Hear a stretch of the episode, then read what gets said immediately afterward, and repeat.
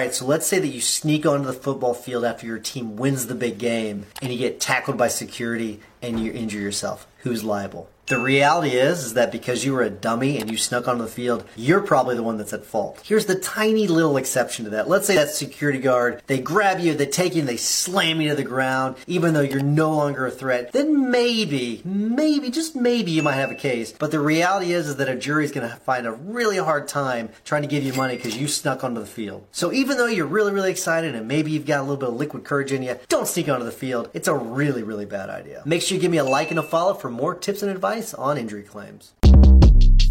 Short Cast Club